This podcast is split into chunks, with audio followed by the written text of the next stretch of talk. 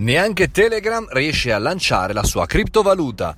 Buongiorno e benvenuto al caffettino, sono Mario Moroni e puoi trovare tutti i miei caffettini su www.mariomoroni.it e se ti registri gratuitamente, ascoltare anche un audiolibro che si chiama Startup di merda, ma non sono qui per farti marchette, ma per parlare di criptovalute. Oggi parliamo di criptovalute in questo giovedì, eh, insomma è un movimento, è diciamo un oggetto, è un qualcosa che arriva dalla blockchain, ma la notizia cui vorrei approfondire oggi è che neanche Telegram è riuscita a lanciare la sua criptovaluta. A pochi giorni dall'arrivo sul mercato la criptovaluta di Telegram è stata bloccata dalla SEC, che è diciamo questo organismo americano eh, Securities Exchange Commission. Qual è stato il motivo per cui è stata bloccata? Perché avrebbe, secondo la SEC, cercato di violare alcune leggi federali. Perché? Perché chiaramente le criptovalute sono questo fenomeno molto speculativo, finanziario, e che ognuno può farsi la sua criptovaluta, eh, qualsiasi azienda, qualsiasi reazione. Ecco, negli Stati Uniti, appunto per la SEC americana, ecco, mh, bisogna in qualche maniera essere paragonati al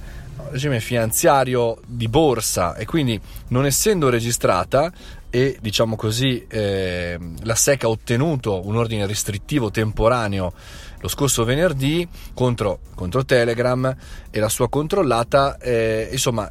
fondamentalmente avrebbe eh, condotto una presunta offerta di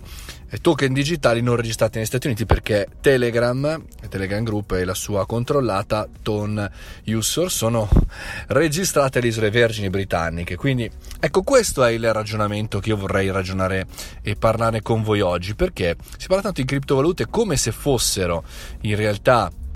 come dire, degli organi che ci possano aiutare, sovranazionali, sovrappopolari, sovracontinentali, eh, però poi alla fine eh, è, un, è, complicato entrare nel mondo dell'attività finanziaria, ci sono delle lobby, ci sono gli stati, ci sono tutte quelle cose che noi eh, vediamo tutti i giorni grazie al dollaro, grazie all'euro, grazie alle diciamo, valute più importanti a livello mondiale. Ora, al di là di questa cosa di Telegram, chiaramente è molto importante sottolineare e da ragionare perché la SEC l'ha bloccata e è fondamentalmente ehm, da un certo punto di vista potrebbe ribaltare il nostro ragionamento anche sul mondo eh, di, eh, di, di, di, Facebook è che appunto Libra, eh, Facebook Libra è tra pochissimo, è da pochissimo, ecco,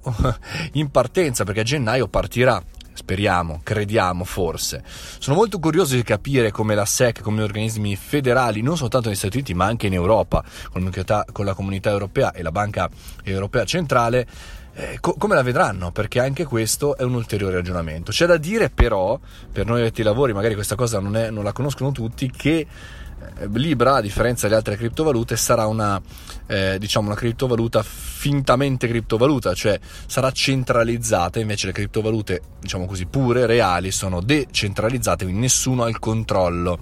di quello che accade se non la blockchain stessa. Vedete di questa cosa, che magari è un po' tecnica, bisogna cominciare a pensare anche a questo, analizzare il fenomeno in maniera, secondo me, molto, diciamo così, astratta, esterna e non per forza puntuale e quindi cercare di capire di non farci troppo influenzare da queste nuove modalità di valuta, soprattutto perché sono tutti aspetti finanziari da questo punto di vista, per cui interessanti anche da capire, ma da tenere alla larga, secondo me, dall'economia reale. Fatemi sapere cosa ne pensate, fate i bravi, buon giovedì. E forza e coraggio.